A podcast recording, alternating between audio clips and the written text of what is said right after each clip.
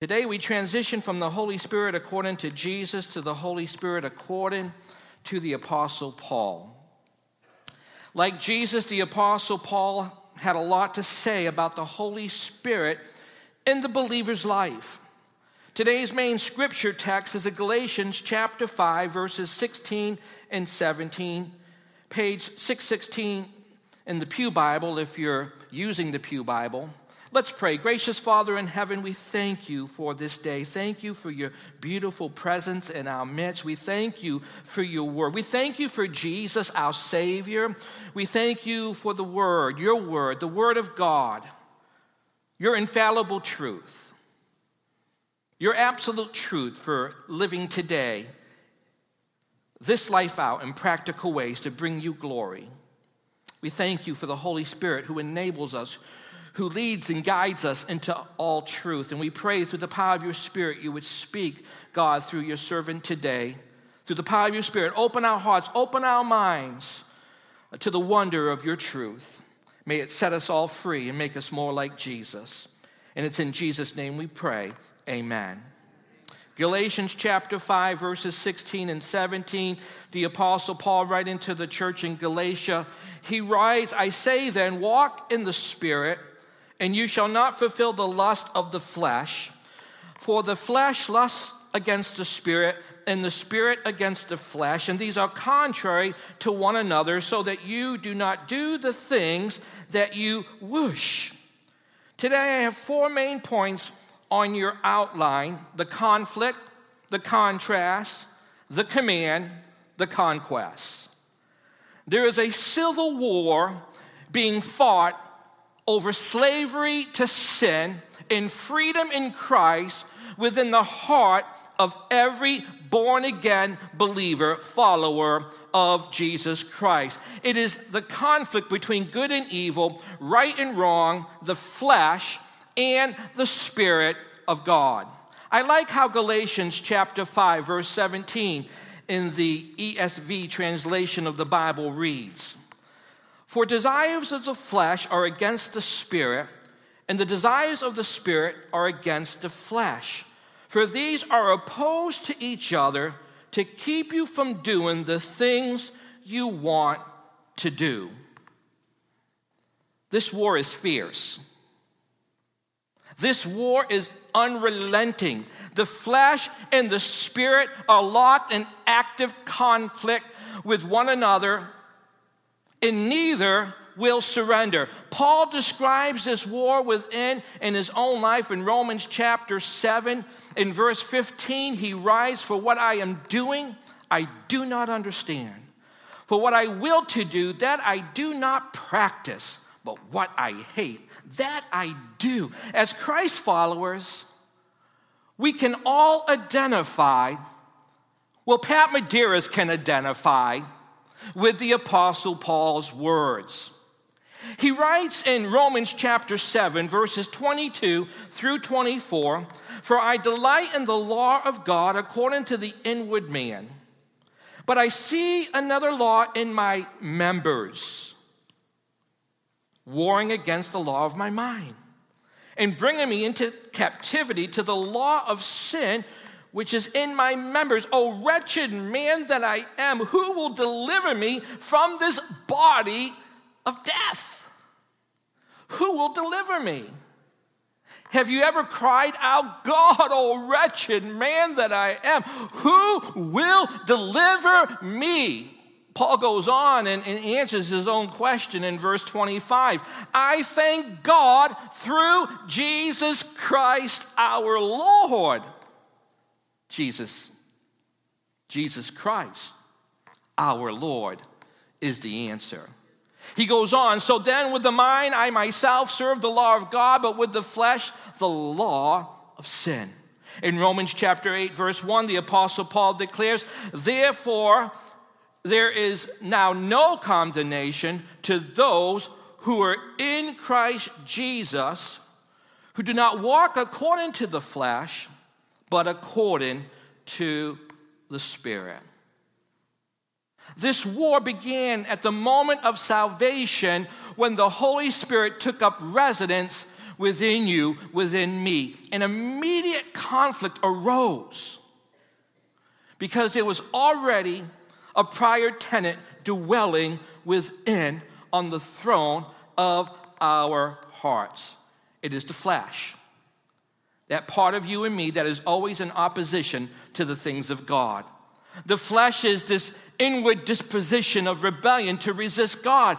For the child of God, that is the part of us that we, we must be watchful.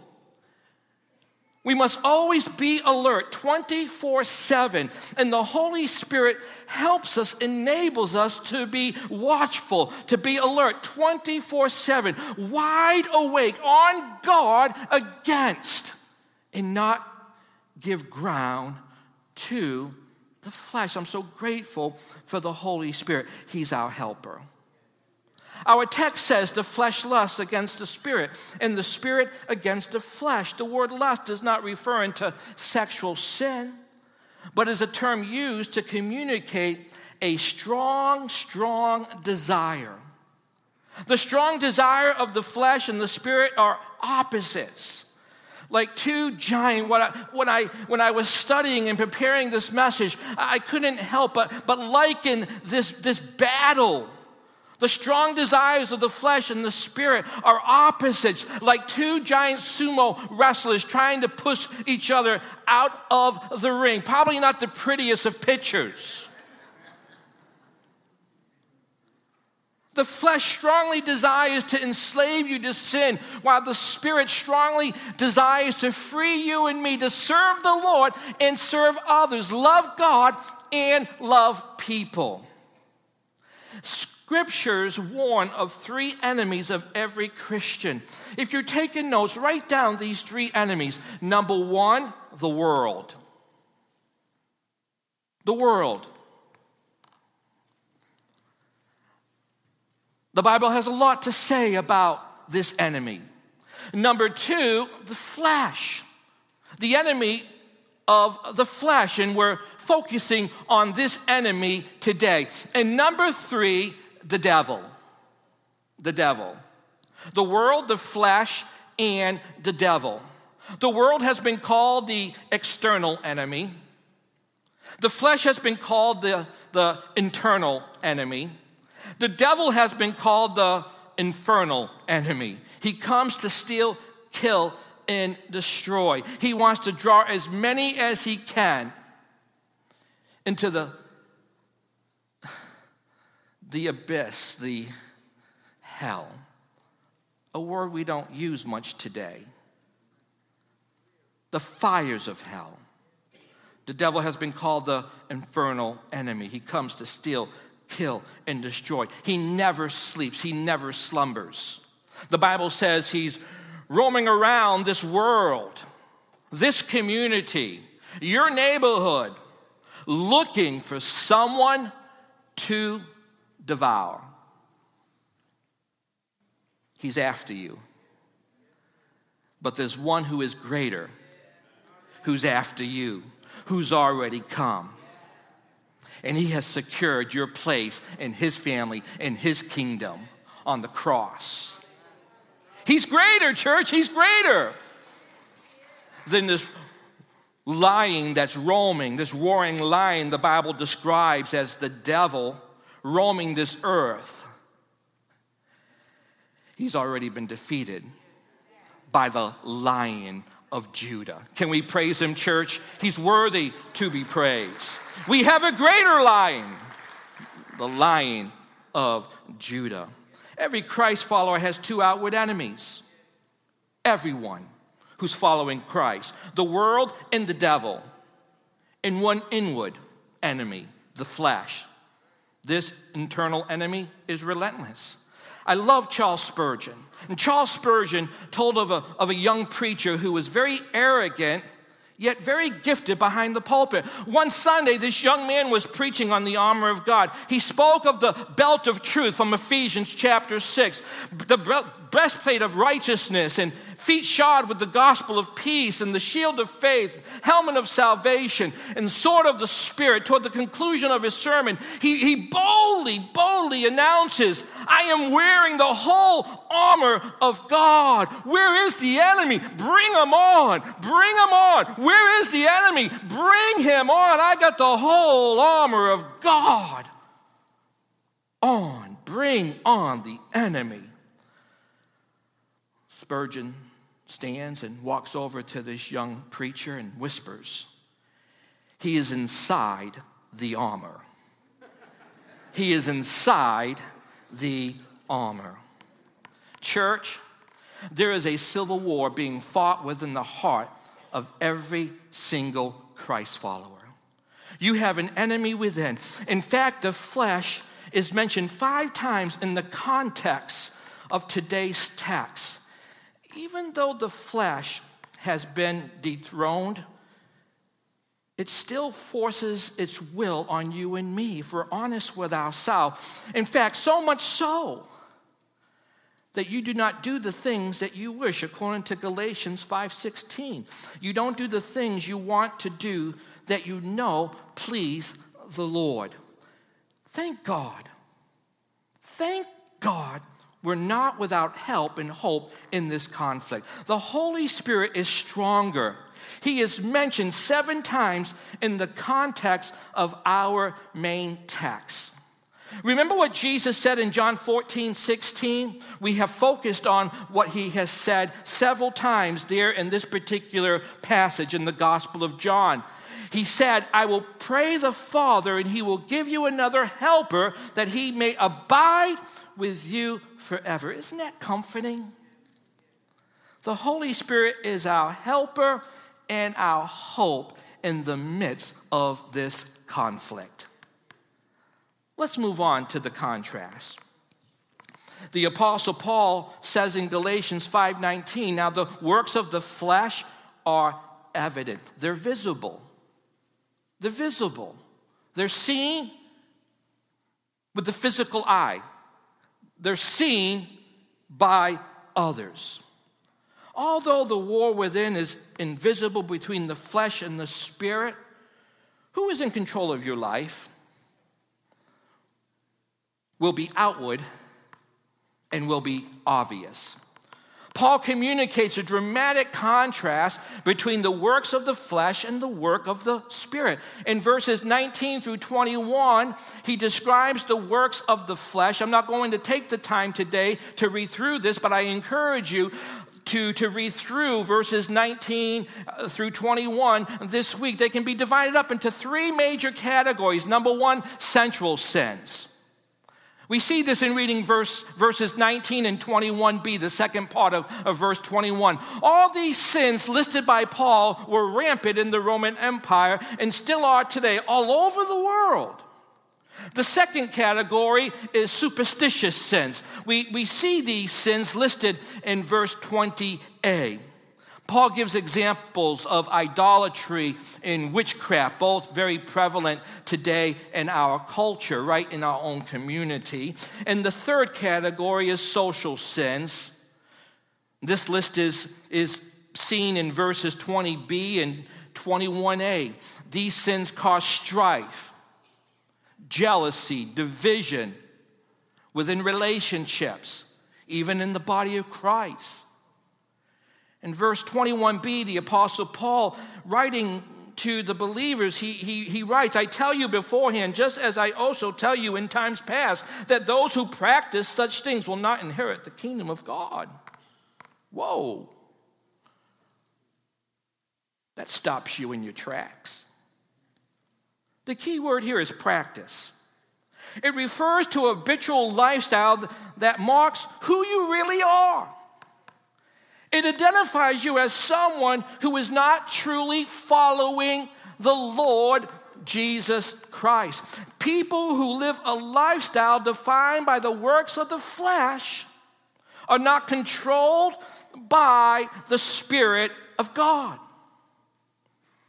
In fact, the apostle described, the people, I should say, described here by the apostle Paul, most likely don't have the Spirit residing within. Chances are they haven't had a born again experience.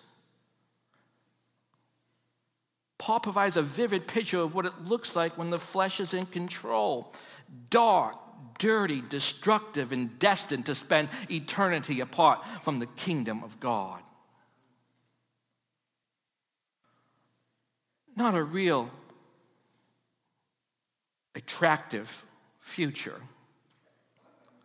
Nothing life giving comes from the works of the flesh. Young people, hear the word of the Lord.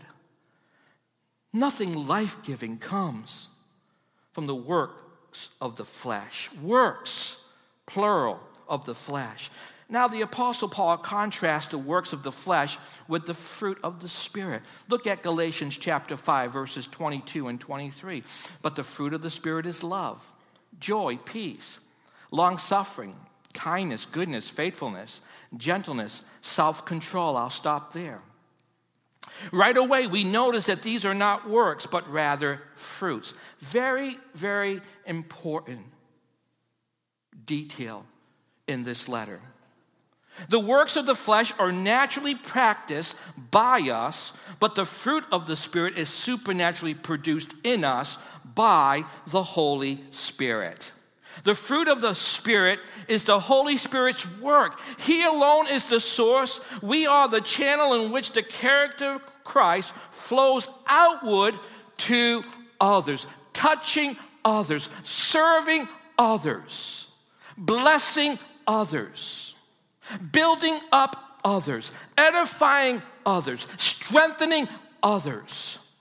The word fruit is singular in contrast to the plural works of the flesh to point out the unity of its purpose. The Holy Spirit has built has but what one goal, Christ likeness. Christ likeness.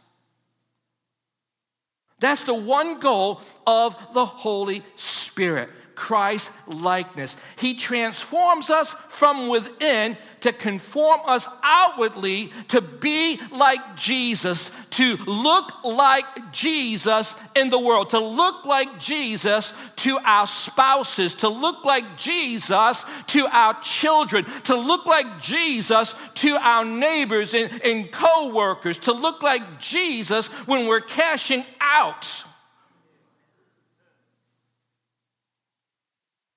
To look like Jesus. He transforms us within to conform us outwardly to look like Jesus. Incredible. This can't happen apart from the work of the Holy Spirit of God. When the Holy Spirit is in control of our lives, it looks like love, self sacrifice for others,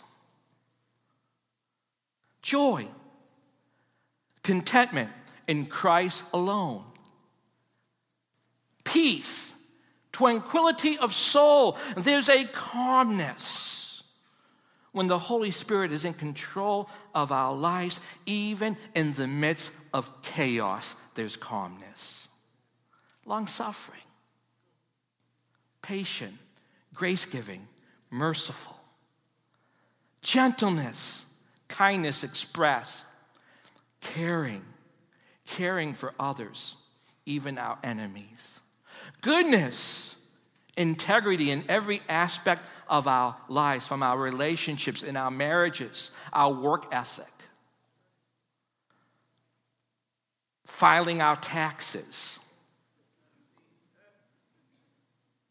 faithfulness to God, faithfulness in our marriages, our work meekness, humility, teachable, serving others, self control, discipline, restraint, slow to speak. Paul, in a masterful way, helps us to see clearly the contrast between the flesh and the spirit. The flesh produces sin, but never the righteousness of God. And the spirit produces the righteousness of God, but never sin. What a contrast. The Holy Spirit produces in us law fulfilling fruit. something that we could never do, something that our works could never do. We could never, ever keep the law of God perfectly. We could never produce fruit from the work, from our labor, the fruit of righteousness that the law requires. The Holy Spirit produces in us law fulfilling fruit, something the flesh is incapable of producing. Ask yourself today who is in control of your life? The flesh or the spirit? The destructive work of the flesh that, that ruin your relationship with God and others, or the life giving fruit of the Spirit that nourishes and strengthens your relationship with God and with others. Who is in control of your life? Next, the command. To win the war within, God has given us a scriptural command that must be faithfully carried out. It's found in verse 16. Paul writes, I say then, walk in the Spirit and you shall not fulfill the lust of the flesh. If you remember nothing else today, please remember this the Christian life is not a work. The Christian life is not a work, it is a walk. The word walk is a present active imperative in the Greek, meaning we are commanded to keep walking.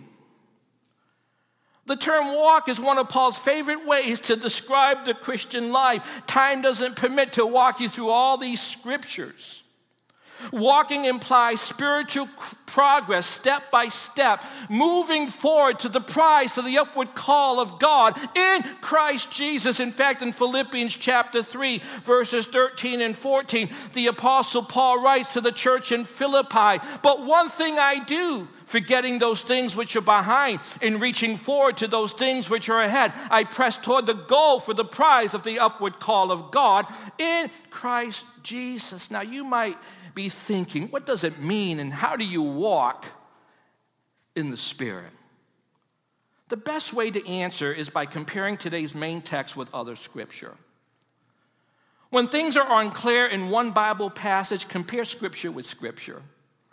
That's always the best approach. The best commentary on the Bible is not your favorite commentary writer. The best commentary on the Bible, yes, Nancy, is the Bible. Let's take a moment and turn to Ephesians chapter 5. Ephesians chapter 5.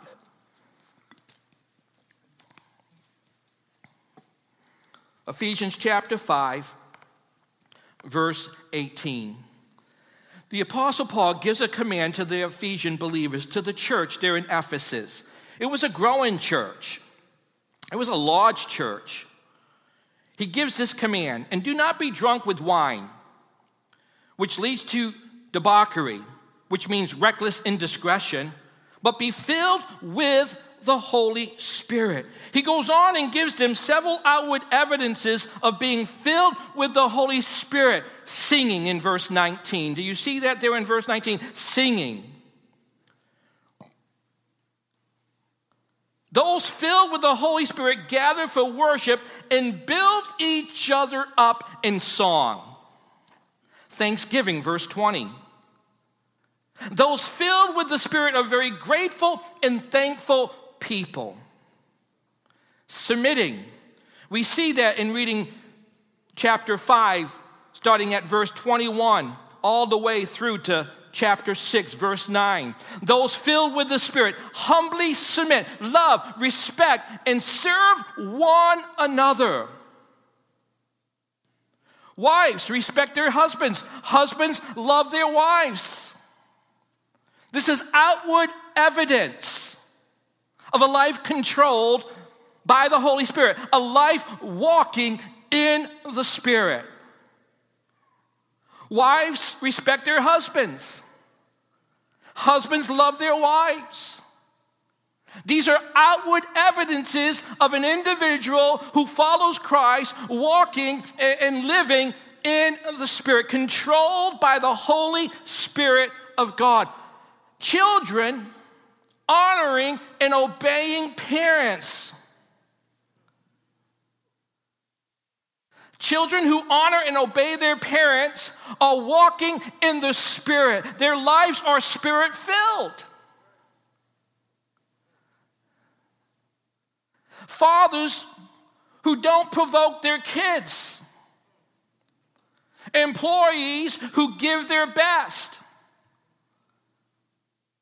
Employers who care for their employees. Paul uses the word servant and master. I'm bringing it to us.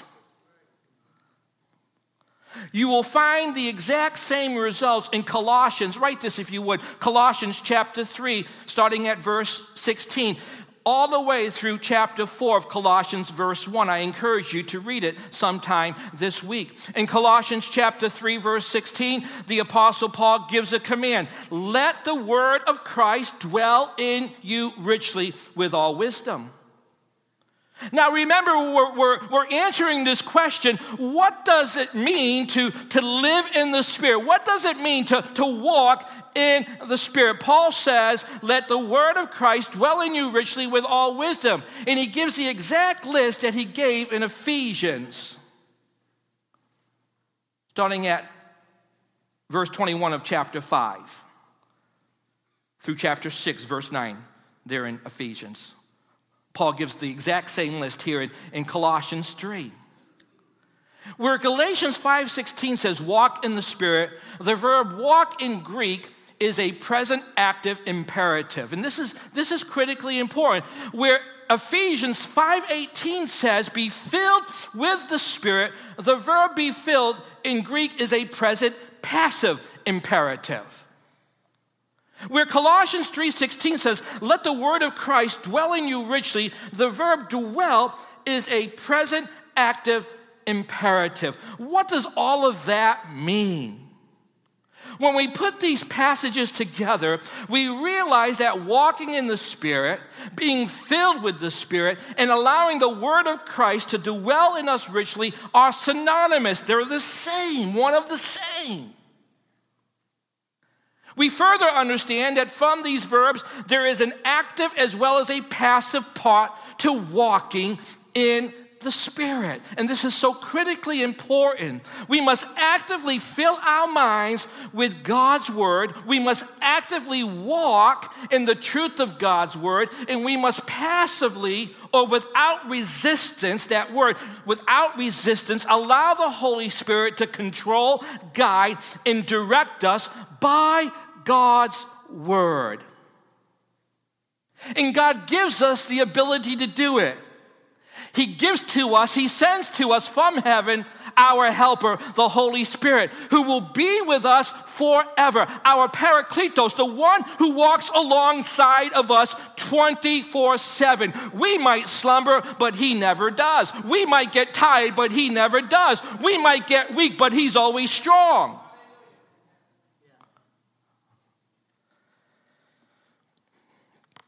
The Holy Spirit will never lead us to do something that contradicts the Word of God. Never. It just baffles me when I sit down with, with a Christ follower and they're sharing with me the decision they've made, and, and, and then they end by saying, God told me. And what they're expressing is in total, complete contradiction to God's truth. Surely not the Spirit of God speaking. I won't even go as far as saying it's the devil speaking, because he's not omnipresent, by the way. We give him way too much credit. Mm-mm. How about the flesh? How about the flesh? Can you identify? The Holy Spirit will never lead us to do something that contradicts the Word of God. In other words, being spirit filled and word filled are one in the same.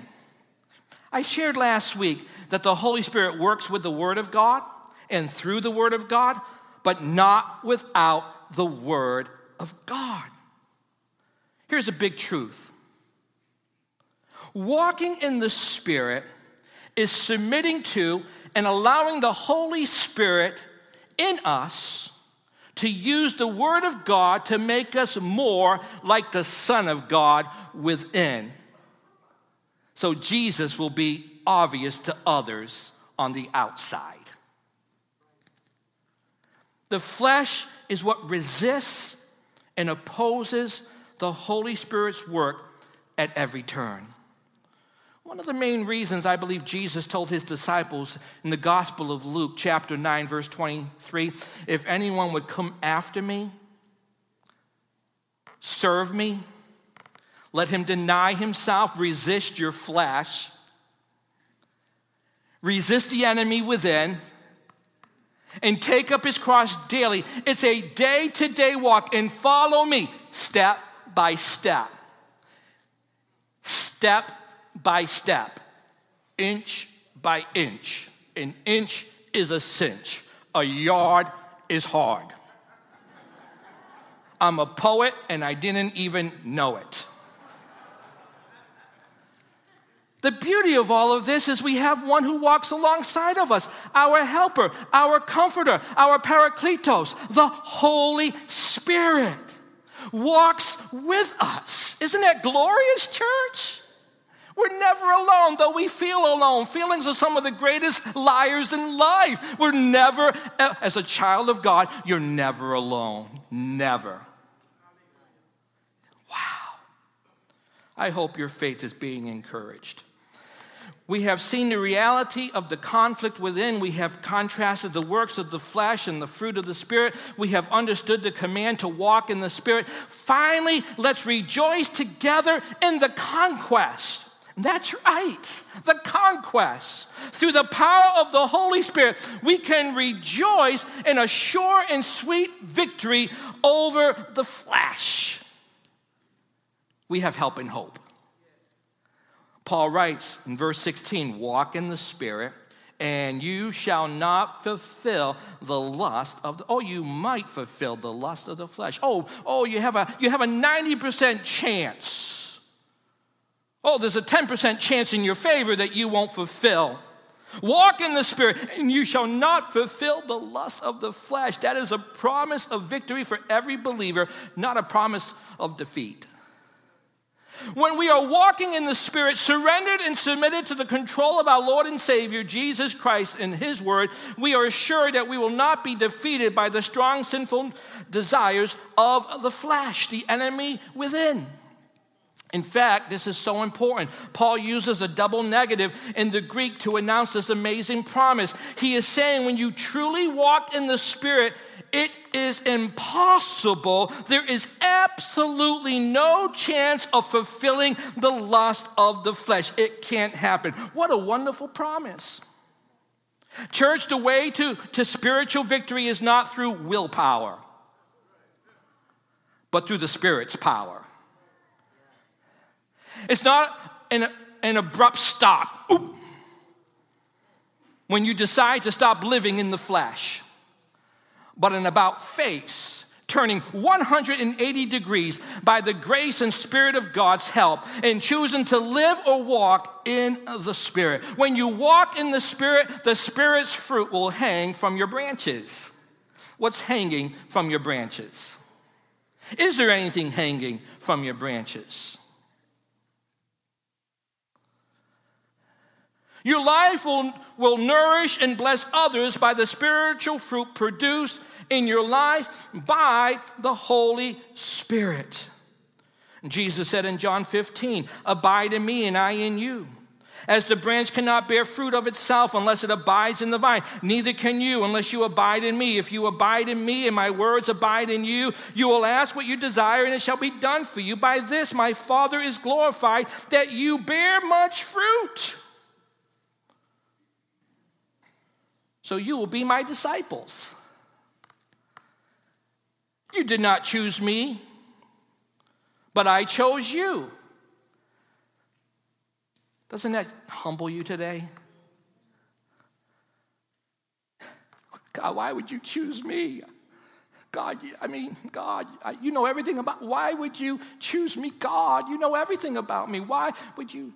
Because the Bible says he loves me with an everlasting love and he chooses you because he loves you. Not because you've kept, not because you, you, the works you've done have kept the law of God perfectly. The Christian life is not, not about works, it's about a walk with a redeemer, a savior, a parakletos, a helper, a comforter. It's grace, grace, such grace.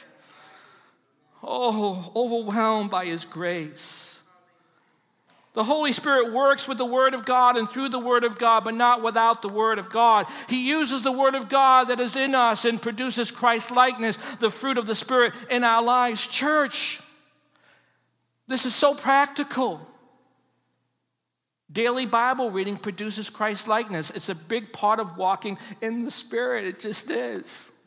I know the difference in my own life. When I'm not, the ugly flesh reveals itself, manifests itself in my interactions with others. But man, when I am, oh, what oozes out is the sweet aroma and fragrance of Jesus. It's so soothing and comforting, and it ministers and invites people to come into your life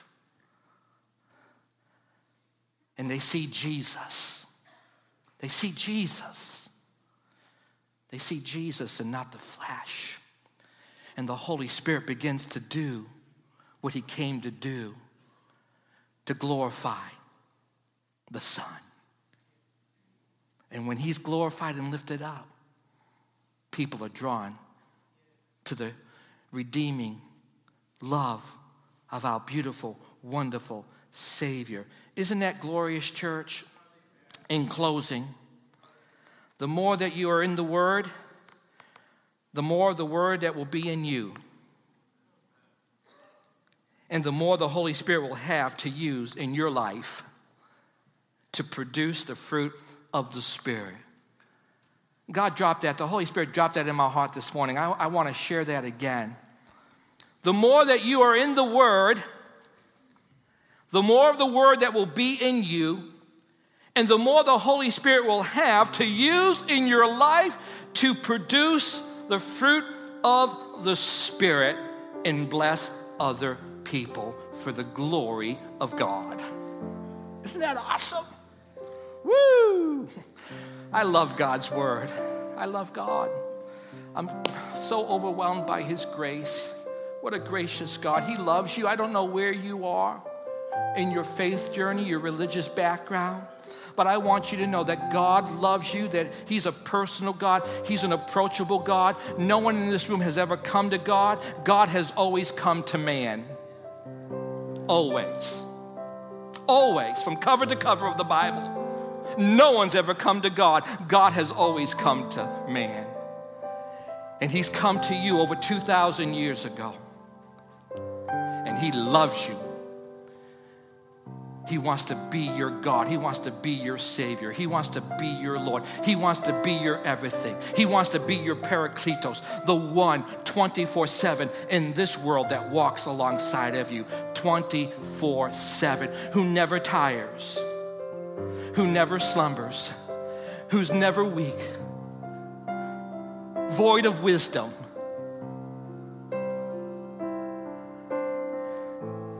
He's come to you by faith, take his hand. Take his hand. By faith, take his hand. Take his hand. By faith, take his hand. And start this wonderful journey with God. Step by step, inch by inch. All the way. All the way. All the way to the prize to the upward call of God in Christ Jesus, our eternal resting place. Heaven in the presence of our Creator. Hallelujah, oh stand church. Let's praise his name. He's worthy to be praised, worthy to be praised. worthy to be praised. I close with this question Who has the control within? Whoever has control within will be obvious on the outside. What do others see? Do they see the works of the flesh? Or do they see and experience the fruit of the Spirit, the redeeming love of God? As the worship team leads us in Cornerstone, if you want to today, by faith, take the hand of God for the very first time, I invite you to come forward. You can do it right where you're standing, but I would love to meet you. The pastors would love to meet you. We'd like to talk with you. We'd like to pray with you. We'd like to bless you with the Bible. Maybe you're here today and you've had enough of the flesh controlling your life. And today you want to make a public declaration, not just a quiet declaration, but a public declaration. No more flesh, no more. It's over. You are not controlling this area of my life any longer. I am surrendering it, I am turning it over to the Spirit of the living God. I invite you to come as well.